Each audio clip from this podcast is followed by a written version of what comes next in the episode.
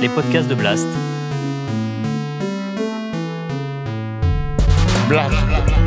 Blast. Blast. La vie de Jean-Jean. Blast. La vie de Jean-Jean.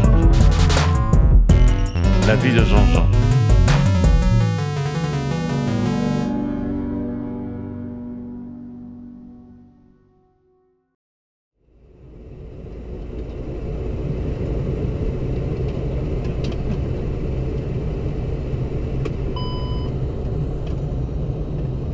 Je, vous raconte des anecdotes en cours de route. Je suis obligé de raconter ça comme ça me vient au cerveau. Tout se développe. Je voulais essayer de- faire ça dans l'ordre, mais c'est pas possible. Je raconte ce qui me vient en tête, c'est pas la peine. hein. Même si c'est pas, si pas dans le circuit. Alors, c'est une histoire qu'il faut que je raconte. hein. Et donc, on avait un, un serveur tout habillé en blanc, avec un, des trucs rouges, là, euh, un bonnet rouge, tout ça, qui était derrière chaque membre de l'équipage, était derrière. Et on, on nous donnait des petites cartes où il y avait le menu dessus. Il y avait le menu. Et alors, on disait number one, number two, number trois. C'était marqué euh, le, le menu sur le, et alors, c'est là que vient une histoire que, que j'ai, que j'ai connue et dont j'ai participé aussi, dont j'ai fait participer. Et il y avait un gars qui était assez marrant, un mécanicien qui était assez marrant. Et il y avait un, un Pakistanais qui était sympa. Il, il nous aimait bien, il était content, il voulait essayer de nous parler, tout ça. Et il essayait de, de trouver des mots, de trouver des mots. Et il y a un con, un, un con, il y a un gars de l'équipage. Il nous demandait toujours good, good. Alors, il, il demandait toujours si c'était bon. Et il y en a un qui lui a dit, je le dis avec l'accent, moi. C'est dégueulasse. C'est dégueulasse. C'est dégueulasse. Et le pauvre gars, il avait appris ce mot-là, et il y a eu un, problème. On a eu un gros problème là. C'est qu'il y a eu une soirée qui a été faite à à l'hôtel, justement sur le grand sur le grand jardin, dans le grand jardin. C'était les Français, les Français qui qui recevaient l'ambassade de France. Et ce pauvre gars, il croyait, il croyait dire quelque chose de bien. À chaque fois qu'il servait un repas, il disait c'est dégueulasse, c'est dégueulasse. Il servait des repas, c'est dégueulasse. Mais cette histoire a été loin. L'ambassade s'est plainte à, à au ministère des Affaires étrangères, qui a appelé la direction d'Air France, et la direction d'Air France, on a eu droit à un savon carabiné. euh, le pauvre gars. Ah voilà, c'est mon histoire de Karachi. Ah, le pauvre gars, il était gentil, ce petit. Il croyait bien faire. Je sais pas, je sais pas la suite de ce qui est arrivé, je sais pas. Il y a une- un truc assez drôle qu'il faut que je vous raconte quand même. Vous savez, quand j'ai commencé à voler, les femmes n'avaient pas le droit d'être mariées et à 40 ans, hop, on les foutait à la porte. C'est incroyable quand même. hein. Et tout ça, ça se passait en 1950. C'est, si, vous savez, il fallait vraiment les femmes se sont battues et elles ont encore à se battre beaucoup pour, pour avoir des droits. C'est pas fini encore. Hein. Ça reste encore difficile. Hein. Les chefs d'entreprise, il n'y en a pas beaucoup des femmes chefs d'entreprise. Il y a les femmes qui ont, qui ont sûrement les, les mêmes qualités, même plus de qualités que certains hommes. Ben non, ben c'est ça, c'est resté. Le, le, le trou machiste, c'est vraiment un truc. euh, Enfin, alors là, on, s'est- là, on s'est bagarré. Alors là, euh, là, on a mis les pieds dans le plat. Là, on a eu un petit syndicat, nous, qui a été formidable. Ah, mon petit Brujard. Oh là là, un petit Brujard qui est décédé il y a pas longtemps. Qui a été notre principal chef du syndicat. Il a commencé à faire le syndicat, puis on a commencé à se bagarrer. Et on était tous unis, tous au même syndicat. On était tous au syndicat, vraiment tous. On a fait des grèves, tout ça, mais personne n'est parti pendant les grèves. On a même débarqué en cours de route. Ça a été une unanimité. Il y a eu un gars, qui, un gars qui est parti, qui était instructeur, je me rappelle encore, je ne dirai pas son nom parce qu'il est décédé il y a l'année dernière, je crois. On l'appelait Sacataire. C'est le seul qui est parti sur un courrier. Personne n'est parti, personne. On avait fait, fait grève. On s'est défendu, on a défendu notre beefsteak. Et on a fait des, des grèves, tout ça. On s'est battu pour que les femmes puissent continuer à voler. en étant marié. Parce qu'ils n'avaient pas le droit de se marier. Je verrais ça. c'est tout juste, on leur demande pas d'être vierge pour un peu. Hein. Non, voilà, c'est, donc on a réussi, elles se sont mariées, les femmes ont eu des enfants, elles elles ont pu continuer à voler, et elles ont comment acquis le même droit que nous avions. Là, on s'est battu pour les filles, là. On s'est battu, tous les hommes, les hommes, on a vraiment les, on a fait front pour leur faire, euh, pour qu'ils puissent avoir ces droits-là. Ça a été assez difficile quand même. Et on était tous solidaires avec eux. Hein. Vraiment, c'était, on s'est bagarré, on a fait défendre, on a défendu nos droits. Euh, vraiment, on a été très, très brillants dans ce domaine-là. Bon, maintenant, je sais que depuis, je crois depuis 1990, il y a plusieurs syndicats, là, il, y a, il y a toutes les corporations, je sais pas comment marche. Moi, je sais pas, moi, j'ai quitté la compagnie en 85, alors je sais plus ce qui s'est passé après. Mais jusqu'à cette époque-là, on était encore unitaire, voilà. Ah, je me souviendrai, j'étais avec Bastien, je me rappelle encore. Un, un, vieux chef de cabine, c'était le plus vieux Qu'est-ce qu'on a un passager, un passager? Au premier rang, au premier rang, heureusement que c'était au premier rang. On voit, il est pas bien, il est pas bien, puis on s'aperçoit, il meurt sur son siège. Oh, on est emmerdé, on fout une couverture dessus. Et on va jusqu'à donc euh, à Bagdad. Et quand on arrive à Bagdad, grande discussion avec l'escale et avec les, représentants. Les gars voulaient pas qu'on débarque le passager. Ça a été une polémique. Enfin, on a réussi à débarquer le passager qui était mort dans l'avion. On part de Buenos Aires, donc on faisait Buenos Aires, Montevideo, Montevideo, Sao Paulo, Sao Paulo, Rio.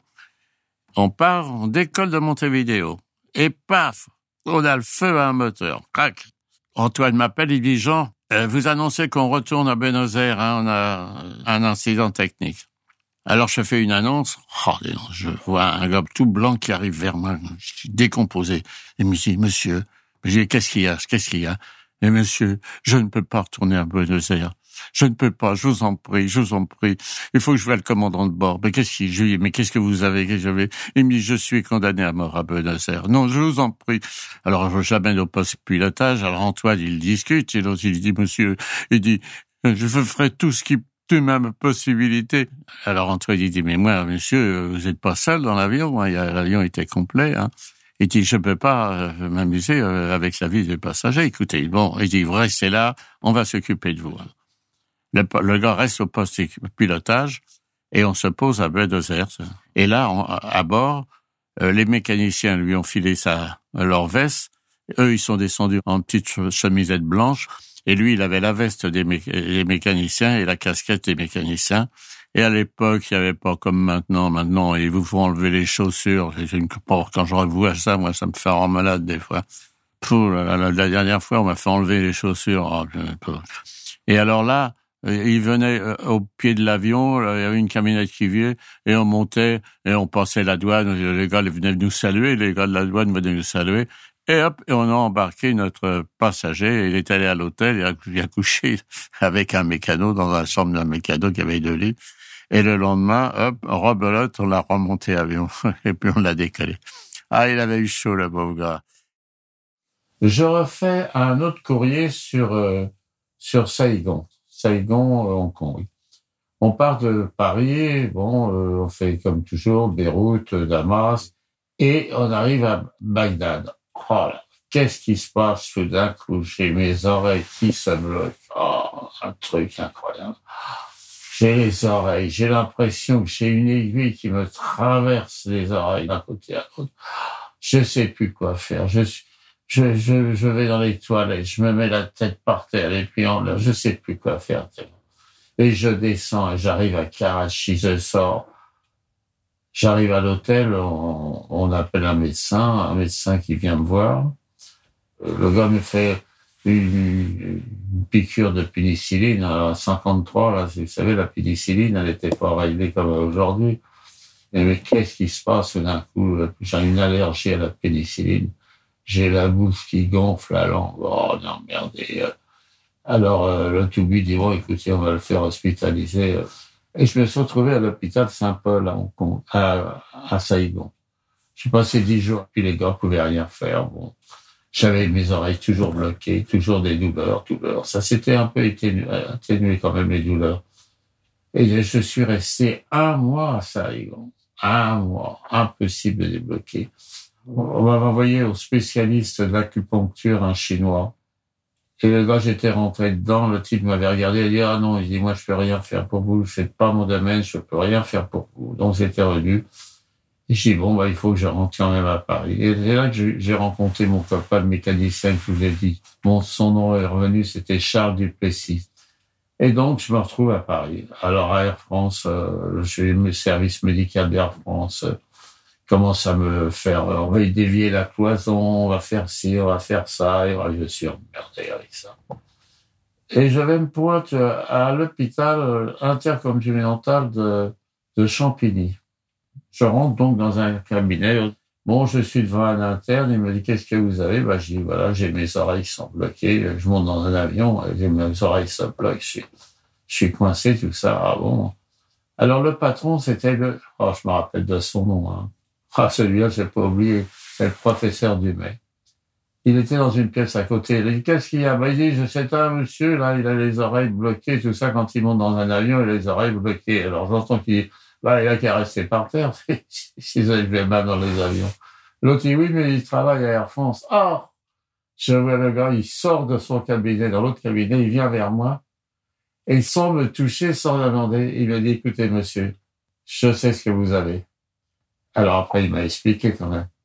Il m'a dit, voilà, il était auto, il était médecin dans une formation américaine de, une, qui était, d'aviation qui était basée à Manchester. Et ils ont eu ce problème-là. Tous les, tous les gars qui partaient faire des missions, ils revenaient, ils avaient les oreilles bloquées comme j'avais eu, ils pouvaient plus voler, ils souffraient, tout ça. Et ils ont trouvé le moyen de guérir de ça. Et il m'a dit, voilà, il y a deux sondes de, radium, de de sondes de Crohn. Je me rappelle encore les sondes. Il appelait ça les sondes de Crohn. On n'a que deux sondes qui circulent en France. C'était après la guerre, hein, quand même. On n'avait pas encore tout le matériel qu'on a aujourd'hui. Mais aussitôt que les deux, aussitôt que les deux Crohn passeront, je vous appellerai et vous viendrez et on fera un test et on vous mettra les mots. Bon, j'attends huit jours et puis huit jours après, on m'appelle, on me dit venez tout de suite. Alors je suis allé. Et là, on m'a mis les sondes de Crohn dans les oreilles pendant quoi Une demi-heure, quoi, chacun, même pas 20 minutes, je me rappelle plus exactement. Je suis rentré, j'ai dit, qu'est-ce que je fais? Il dit, oh non, c'est fini, hein, maintenant, vous, mais je dis, mais qu'est-ce qui s'est passé? Il me dit, bah, vous comprenez, il me dit, vous voyez, vous avez la trompe de sachet, une ouverture qui correspond, par exemple, à une pièce de, de 5 francs. Et là, vous aviez tout un tas de trucs, des charbons, tout ça tout ça se met autour de votre trompe. Et au lieu d'avoir un trou comme une, comme une pièce de 5 francs, vous avez un petit truc d'un de, de, centime. Et donc, aussitôt que vous avez une petite inflammation, toc, ça se bloque et vous restez avec les oreilles bloquées. Et il dit, bon, maintenant, vous allez attendre un petit peu, vous allez cracher. Effectivement, pendant une huitaine de jours, je riflais, je riflais. Le radium avait détaché toutes ces, ces saloperies qui s'étaient entourées. Et puis après, j'ai revolé pendant toute ma, toute ma carrière. J'ai, j'ai, j'ai volé avec des gros, oui, mais non, ça n'a ça. Voilà, ben, c'était grâce au professeur Dumais que j'ai pu que j'ai pu refaire ma carrière. C'est parce qu'il était à un moment donné à France, on avait dit, bah, écoutez, si vous, avez des gros problèmes, ben, on, vous mettra au sol. C'est grâce à Dumais que j'ai pu revoler et pu faire ma carrière. des fois, vous savez, ça tient pas grand chose dans la vie. Un petit truc, hein, une rencontre, et puis ah, je vous ai toujours parlé de ça. C'est un truc, je dis toujours, moi, regardez dans votre vie, des fois un petit truc de rien du tout, une rencontre, vous loupez le train, hop et paf, et vous rencontrez quelqu'un et toute votre vie, des, eh ben, voilà, des petits détails comme ça, ça m'a permis de pouvoir continuer ma carrière. Alors, il y a une chose que je veux vous dire, c'était le retour.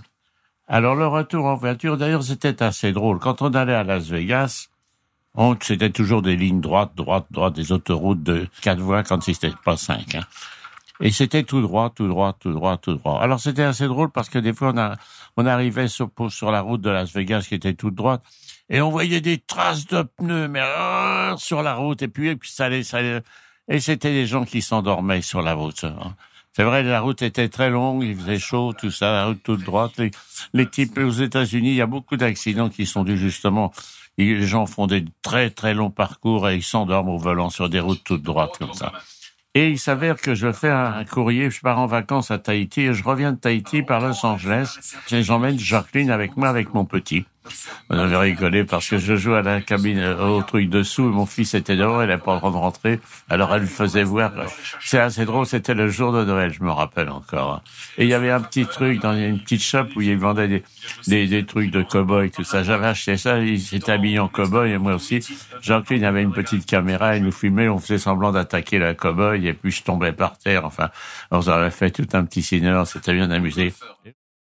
Ah, j'ai une petite anecdote qui me revient là sur euh, sur Tana. Oui, on arrivait à l'aéroport et on, on, déjeunait en général à l'aéroport. Et il y avait sur la table des petits piments. Vous savez, comme, comme les cacahuètes, des trucs étaient sur la table. Et on avait un sioux qui s'appelait Wang. Et, et lui, il arrivait euh, et il prenait les petits piments, ben, il se mettait un petit piment dans la, il mangeait un petit piment comme ça. Il y a une hôtesse qui était là, qui le voit, elle pensait prendre ça comme des cacahuètes. Elle fait une réaction, mais alors d'une violence. On savait plus quoi faire. La bouche avait enflé, la langue. Oh là là là. On était très obligé d'appeler un médecin et puis euh, on l'a ramené à la maison. Elle était très très très mal. Voilà. C'était une anecdote. Euh, la pauvre, elle voyait ça, elle croyait que c'était des cacahuètes. Et Wang, lui, mangeait ça, lui, ça lui faisait rien du tout. Voilà, voilà. Puis là, oh, j'ai fait, j'ai visité les pyramides. J'étais à Hatshura avec, j'étais avec une hôtesse et, un autre copain à trois. On avait loué euh, des chevaux et on avait, on avait été visiter les, pyramides. et alors, je me rappellerai toujours, la, fille, euh, elle est montée elle avait pas, elle était montée avec une jupe, donc elle a monté, elle a monté les fesses carrément sur, sur la selle comme ça. Ah, je me s'appelle le lendemain, elle m'avait engueulé, bande de salauds avec vos conneries. Elle avait, elle avait les cuisses, elle avait les cuisses toutes rouges, tout ça. On n'a pas demandé comment elle était son minet, mais elle a, la pauvre, elle s'est baladée les fesses sur la scène comme ça pendant, on a passé deux ou trois heures, plus de trois heures, trois ou quatre heures. Là. On faisait pas du galop, on faisait juste de la promenade. Hein. C'était, ah, c'était joli. Hein. On avait visité les temples, le temple de. Bon, je vous laisse et puis, allez, bonne note et puis si vediamo un'altra volta. Ciao. Si vous avez aimé ce podcast, n'oubliez pas de nous mettre des étoiles ou de le partager autour de vous ou sur vos réseaux sociaux. Blast est un média indépendant et si tous nos contenus sont en libre accès, c'est grâce au soutien financier de nos blasters et de nos abonnés. Pour nous soutenir, faire un don unique ou mensuel, rendez-vous sur blast-info.fr. Partagez. Voilà. Et likez. Likez.